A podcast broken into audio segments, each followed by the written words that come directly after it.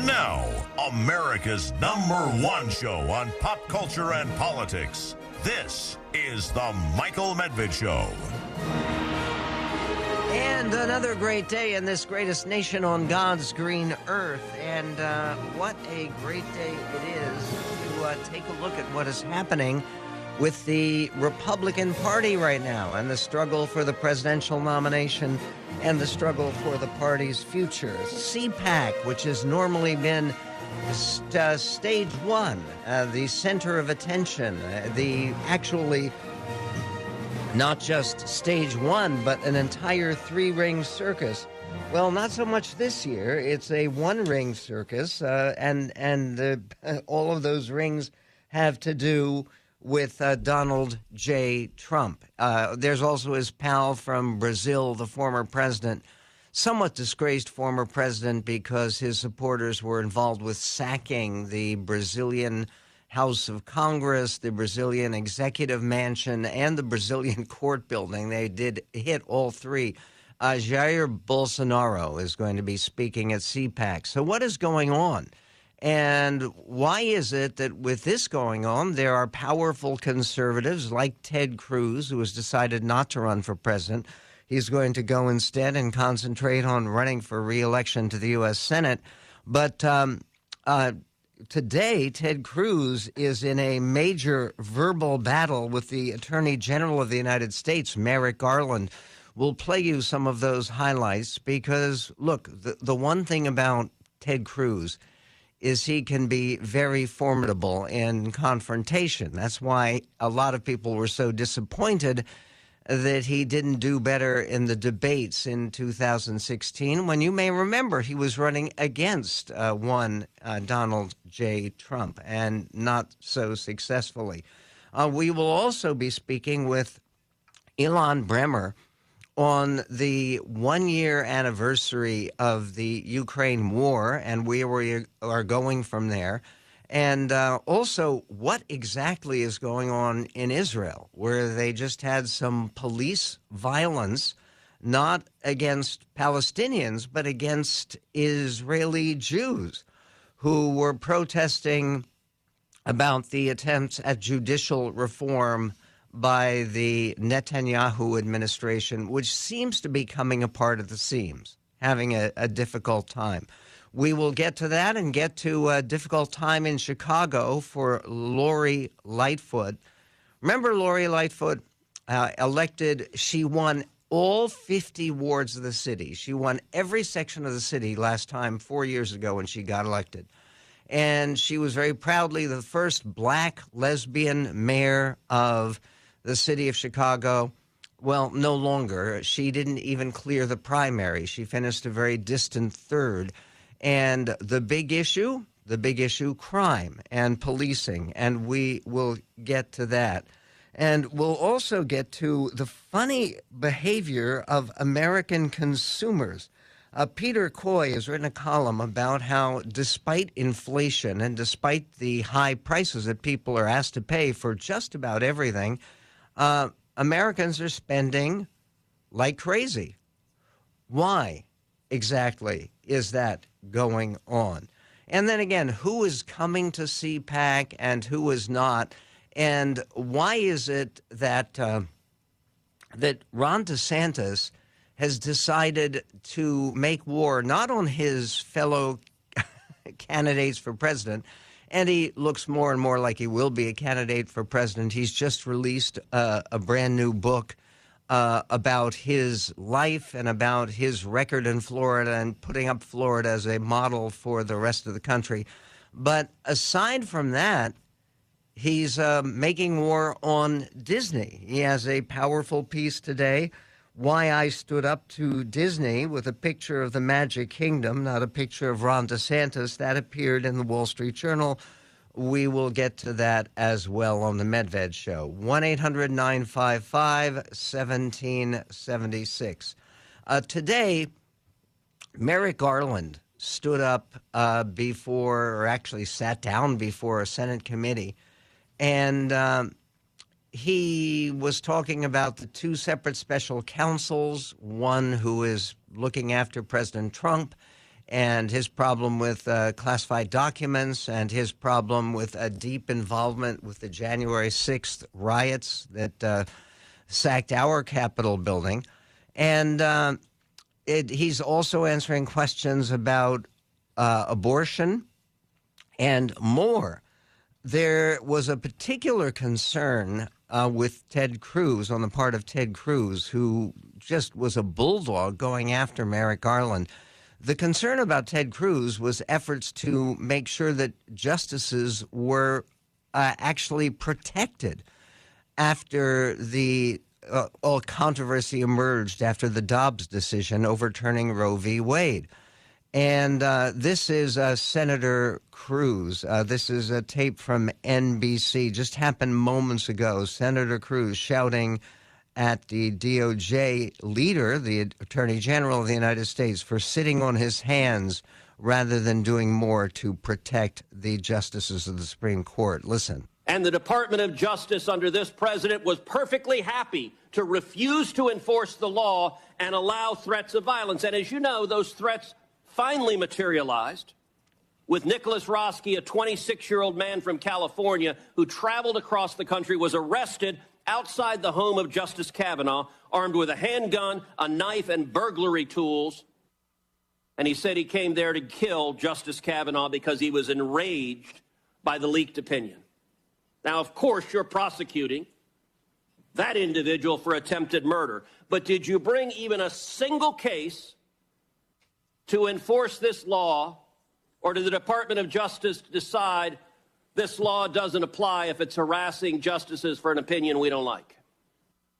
When the Dobbs uh, draft was leaked, I did something no attorney general in the history of the department had ever done before. For the first time in history, I ordered United States Marshals 24 7 to defend every uh, residence of every justice. Well, Garland, as a judge, you're familiar with asking counsel I'm to answer an- a question. I am answering. Has the Department of Justice enforced this statute, have you brought a single case against any of these protesters threatening the judgment?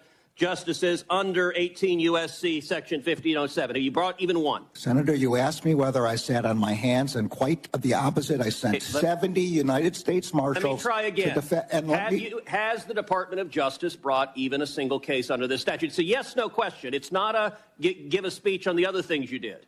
The job of the United States Marshals is to defend the lives. So of the, the answer ju- is no. Is to defend the lives of the justices and that's their number one priority. They have. Why are you unwilling to say no? The answer is no. You know it's no. I know it's no. Everyone in this in this hearing room knows it's no. You're not willing to answer a question. Have you brought a case under this statute? Yes or no? As far as I know, we haven't. And what we have done is defended to the lies of the justices with so over 70 decide, U.S. Marshals. How do you decide which criminal statutes the, the DOJ enforces and which one it doesn't? The United States Marshals know that they have uh, full. Okay, you, I recognize you want to give a separate speech. No, I don't want to. How do you? Uh, yes, Senator Cruz can be fairly aggressive and fairly effective. Uh, look, I am not sure that this is a, uh, an issue that is going to bring down uh, either the Biden administration or the Attorney General or the Department of Justice, but uh, it certainly will advance uh, Senator Cruz, who is not one of those people who is speaking at CPAC. who's also not one of those people speaking at CPAC, Ron DeSantis, why has he been fading recently in some of the polling about the presidential campaign? Uh, we will get to that, and we will get to uh, much more uh, about the economy, the state of our politics, and world affairs. Where will we go another full year of war in Ukraine with uh, the U.S providing the same kind of generous support we have provided for the Ukrainians. That and much more coming up on the Medved Show. Your outlet for outrage. I'm not going to take this anymore. The Michael Medved Show. 1 800 955 1776. The Michael Medved Show. That's 1 800 955 1776.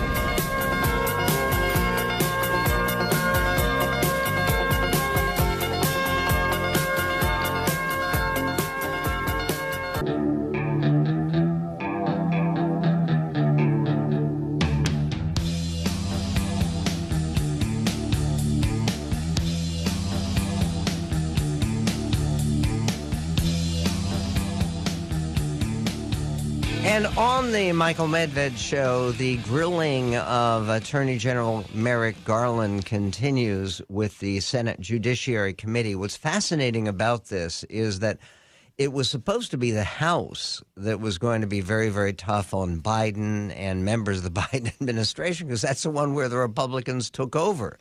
You may remember that the Democrats actually gained in the U.S. Senate. They now actually control the Senate not through Kamala Harris's tie breaking vote, but they gained because they have one more vote because they knocked off basically Mehmet Oz in Pennsylvania. Now, of course, they don't really have that vote active right now because John Fetterman's in the hospital, which is a different story. And uh, it is uh, very unclear whether he will serve out his six year term, but we will see about all of that. But the, the point being that this is a Democrat controlled committee. And yet, boy, they, the NBC News reports Attorney General Merrick Garland's testimony before the Senate Judiciary Committee on Wednesday grew heated when Republican lawmakers grilled him on the prosecution of protesters on both sides of the abortion fight.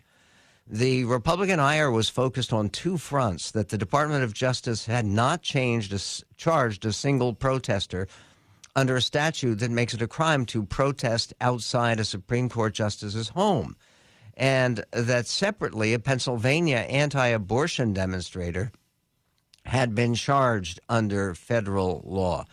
Then there was also this you may remember that uh, it was months ago that the uh, Republicans began targeting the DOJ about uh, t- taking complaints from school boards uh, and and saying that there was a problem with school boards being endangered in this country because of parents protesting against the school boards, and uh, the idea that they were somehow claiming that parents were the equivalent of terrorists or were comprising a danger to the duly elected members of school boards uh, was something that Merrick Garland uh, did not acknowledge, and he did not believe that that was actually what he had done, despite the fact that he had written a letter and sent a letter out to uh, various school boards, inviting them to invoke the Justice Department to try to protect them from angry parents. Uh, so, speaking of angry, Senator John Kennedy of Louisiana, uh, he was uh, wanted to go back to that golden oldie and uh, did so in his normal bravura style. This is clip 19. Didn't you understand the chilling effect that it would have to parents when you issued uh, your directive, when you directed your criminal divisions and your counterterrorism divisions to uh, to investigate parents who were angry at school boards and administrators during COVID. So, Senator, if you just give me a moment to put the full context, I did not do that. I did not issue any memorandum directing the investigation of parents who are concerned about their children. Quite to the contrary, the memorandum that you're talking about says at the very beginning of the memorandum that vigorous public debate is protected by the First Amendment. And the kind of concerns that you're talking about are, uh, as expressed by parents, are of course completely protected. The memorandum was aimed at violence and threats of violence against a whole host of school personnel. It was not aimed at parents making complaints to their school board. Uh, okay, uh, that um, does not uh, actually settle this this matter, uh, and it, it, does not appear that there has been any Justice Department action against parents who complain before school boards, but that doesn't uh, prevent the the uh, Senate from going over Merrick Garland uh, with a certain amount of gusto. And speaking of a certain amount of gusto, um, the CPAC is opening up and normally it's a four day festival of well again uh, i was trying to count how many cpacs i've been to and i think it's nine it's it's been a lot of them And uh, one of my most memorable professional experiences ever uh, occurred at uh, one particular CPAC where Al Franken, to show you how long ago it was, it was before he was elected to the U.S. Senate, he was another talk show host. And Al Franken, uh, who I've known for years and years and years, going back to Hollywood days, um, I, would seen Al with a booth set up at CPAC, and I was about to go on the air. He was going off the air, so I said, hey, why don't you come over?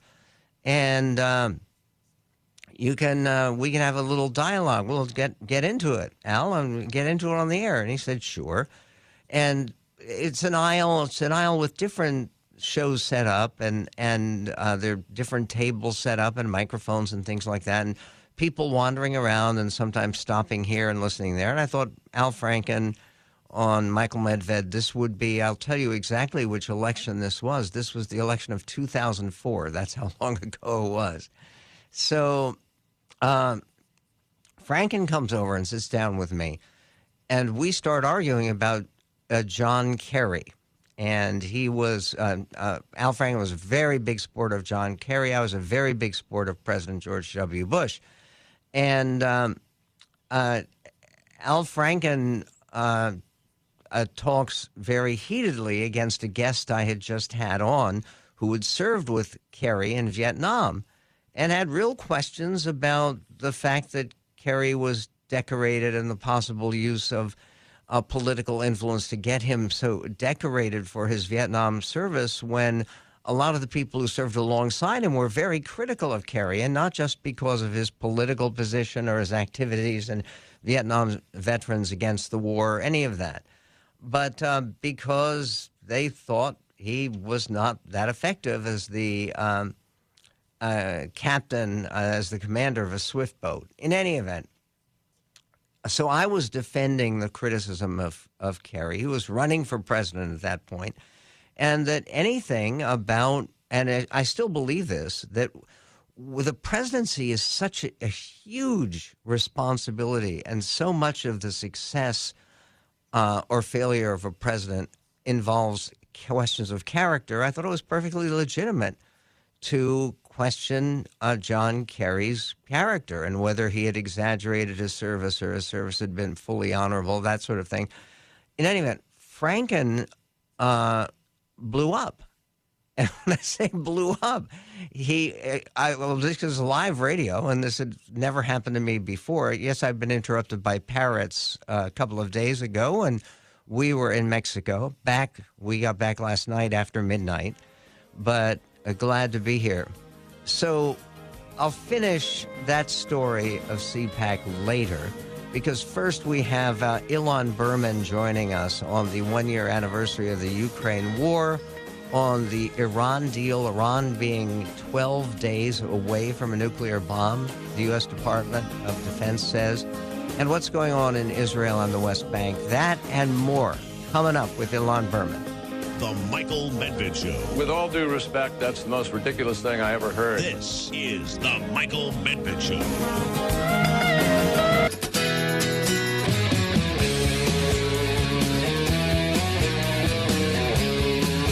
And on the Michael Medved show, it is a one year anniversary, just a few days extra, uh, of the Ukraine war, the war that began with the unprovoked invasion of a sovereign nation by the newly resurgent Russian Empire. Is it really?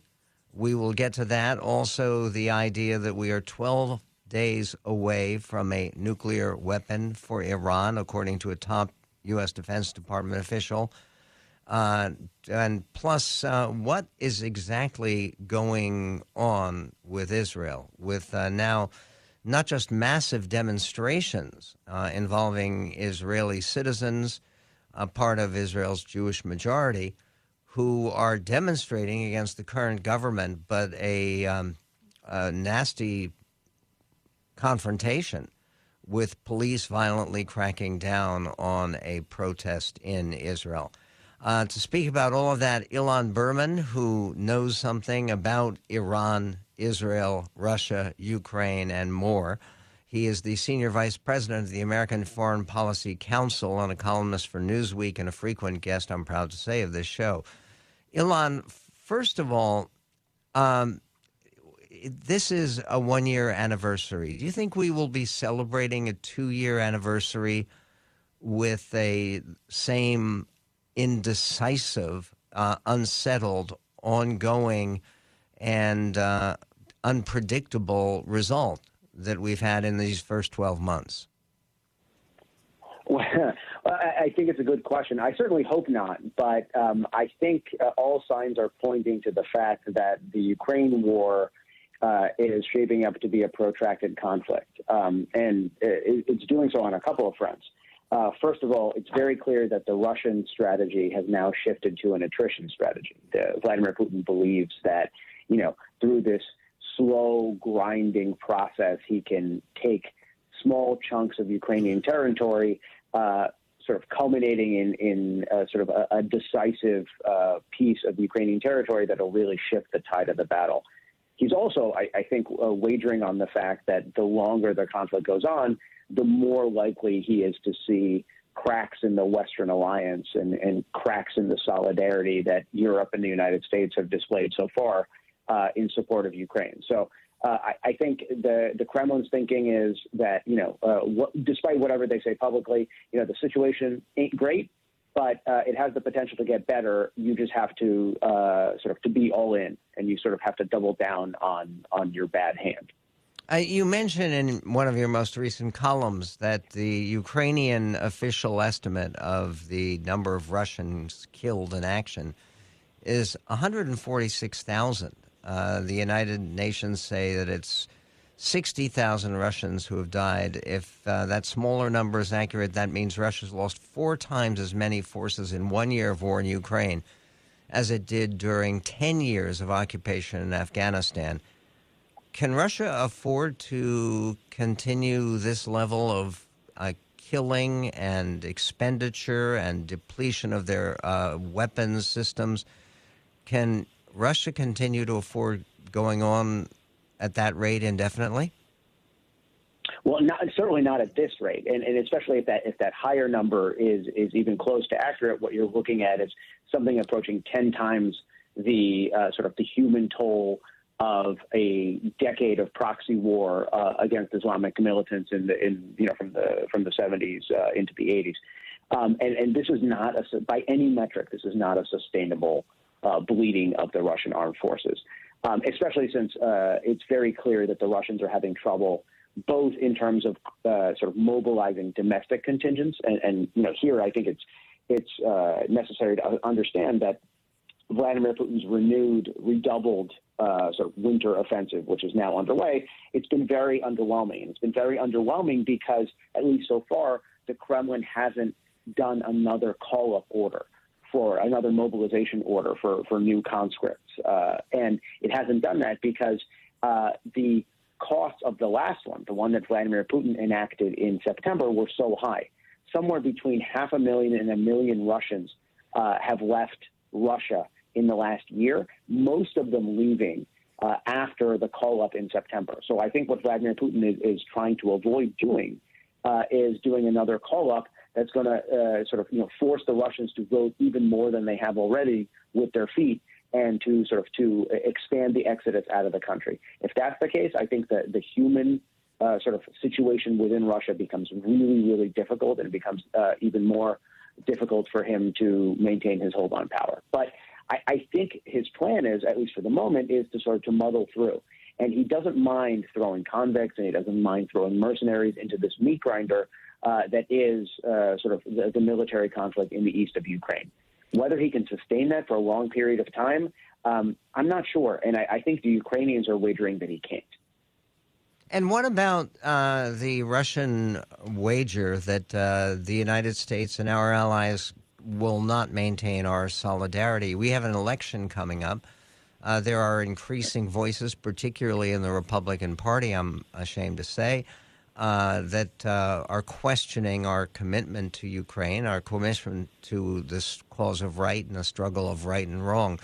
But uh, the other day, uh, the chairman of the House Armed Services Committee, Mike Rogers of Alabama, who's been pretty supportive of our policy in Ukraine, turned over his question period to uh, with a uh, State Department official to Andrew Clyde, uh, who has been a, a very much a critic of American support for Ukraine. Can we maintain in this political atmosphere that we're about to get engulfed in here in the United States the kind of solidarity that new Ukraine really requires to survive? Well, listen, I, I think that that's probably the key question.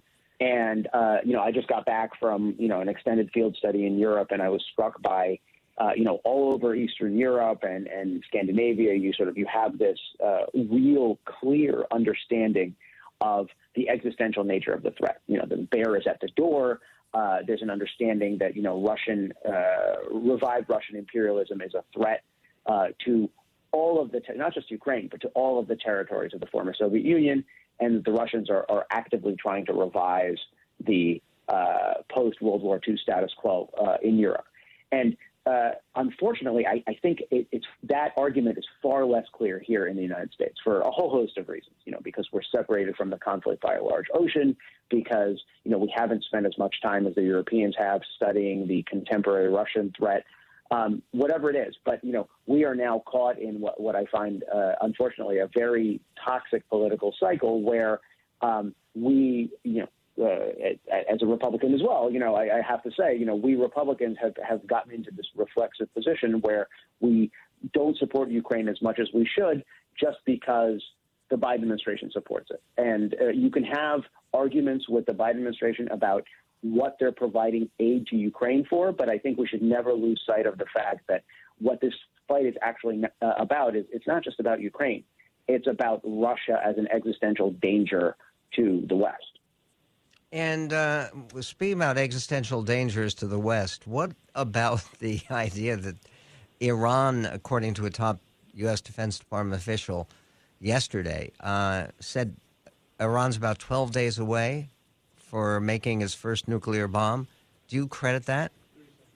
We will get to that in a, in a, in a few moments. Uh, uh, if you can hang on for a few minutes more, sure. Uh, we will be right back with Ilan Berman. Uh, he is the senior vice president of the American Foreign Policy Council and a columnist, as I am, for uh, Newsweek, uh, which is a, a great place to get a great variety of opinions. Uh, we'll also talk about uh, Israel and the domestic quarrels in Israel. And how does that impact Israel's ability to protect itself from an Iranian threat and to respond as necessary. We will be right back with Ilan Berman coming up on the Medved Show. Kudos for having the best show on radio. The Michael Medved Show. 1 800 955 1776. The Michael Medved Show.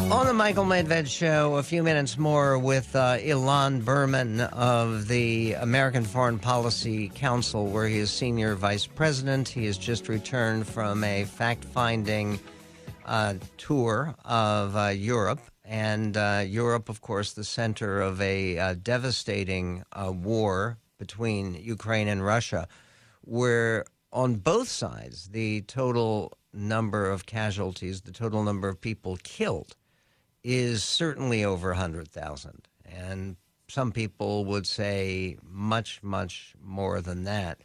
Meanwhile, the dangers could be incalculable if uh, Iran does, in within 12 days, according to U.S. U.S. Defense Department official yesterday, it can uh, uh, collect enough fissile material to create its first nuclear bomb.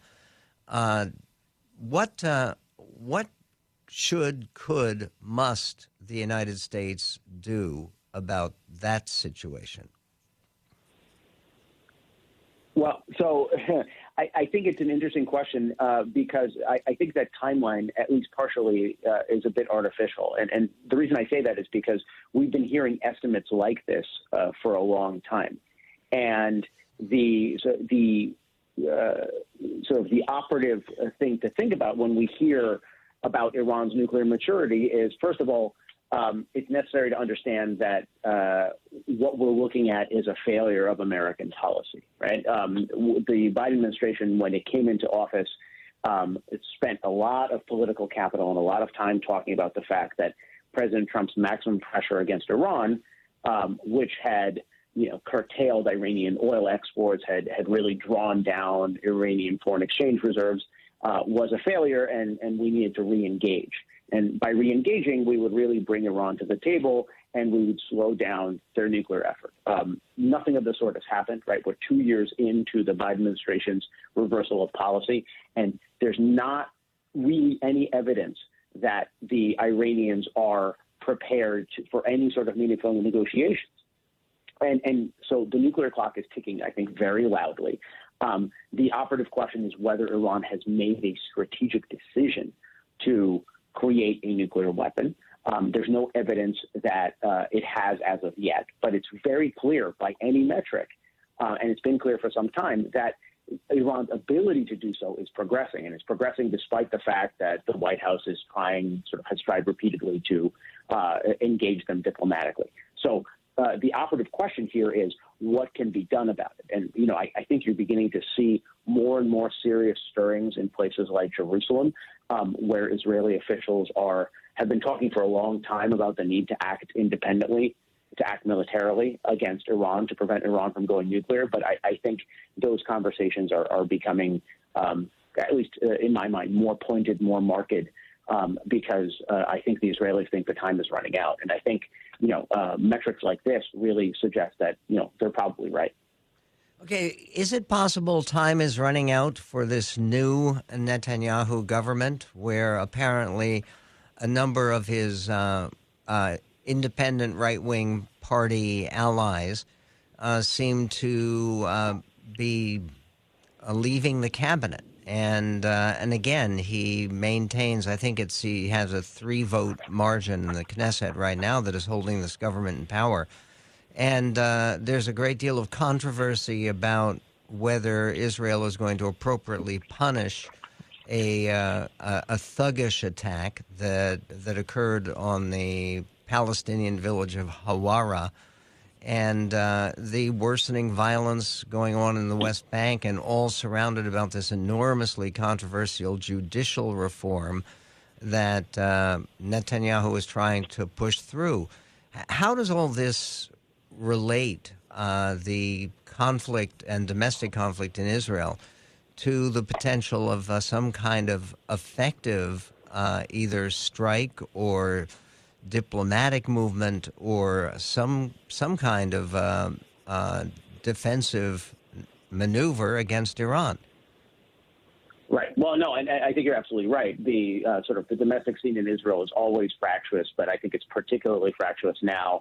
There's a tremendous amount of political turmoil, and I, for one, would not be surprised if the Netanyahu government falls, simply because there the margin to retain power uh, and the compromises necessary for the coalition to hold together are so great that you're beginning to see some pretty significant social tensions. But in my mind, uh, in foreign policy terms, there's really two big ticket issues. One is the one you mentioned, the uh, sort of the, the ability for the government, whatever government, even a caretaker government, to marshal a serious strategic plan to act independently against Iran.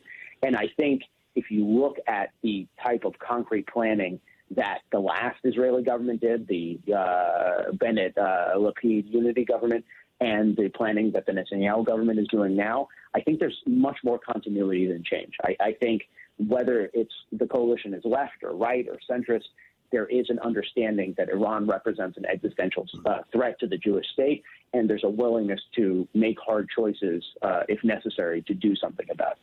The second issue, though, and this is where I think the internal turmoil in Israel uh, really sort of uh, affect Israel's standing uh, negatively, is in the context of the Abraham Accords, in the context of this unfolding normalization with the countries of the Gulf and countries like Morocco and North Africa, where uh, these countries are building economic and increasingly political and cultural ties to Israel, but an Israel that is racked by internal divisions, where the government seems not to be representing the people, uh, looks like less of a safe bet for these countries in terms of a strategic partner.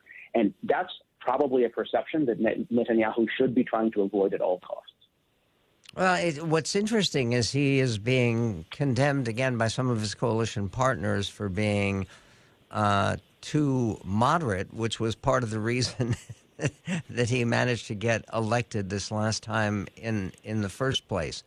Uh, if um, uh, going back to the very first question, after one year of war in Ukraine, do you suspect that we will continue to be talking about a second anniversary of the war uh, and looking forward to ongoing conflict? You said a protracted conflict. Uh, is it likely to last more than another year and uh, be part, very much part of a heated U.S. election? As, as a good friend of mine says, uh, I'm not a futurist. I'm a historian, and even I get it wrong half the time. So, um, so I wouldn't hazard a guess. I think what we're looking at is, you know, um, there's quite a few people here in Washington that were surprised that the conflict uh, has dragged on already for as long as it has, because you know we are sort of in this instant gratification culture, and we sort of presumed that the conflict was going to be brutish and short. Uh, it's turned out to be brutish for sure, but longer than most people anticipated.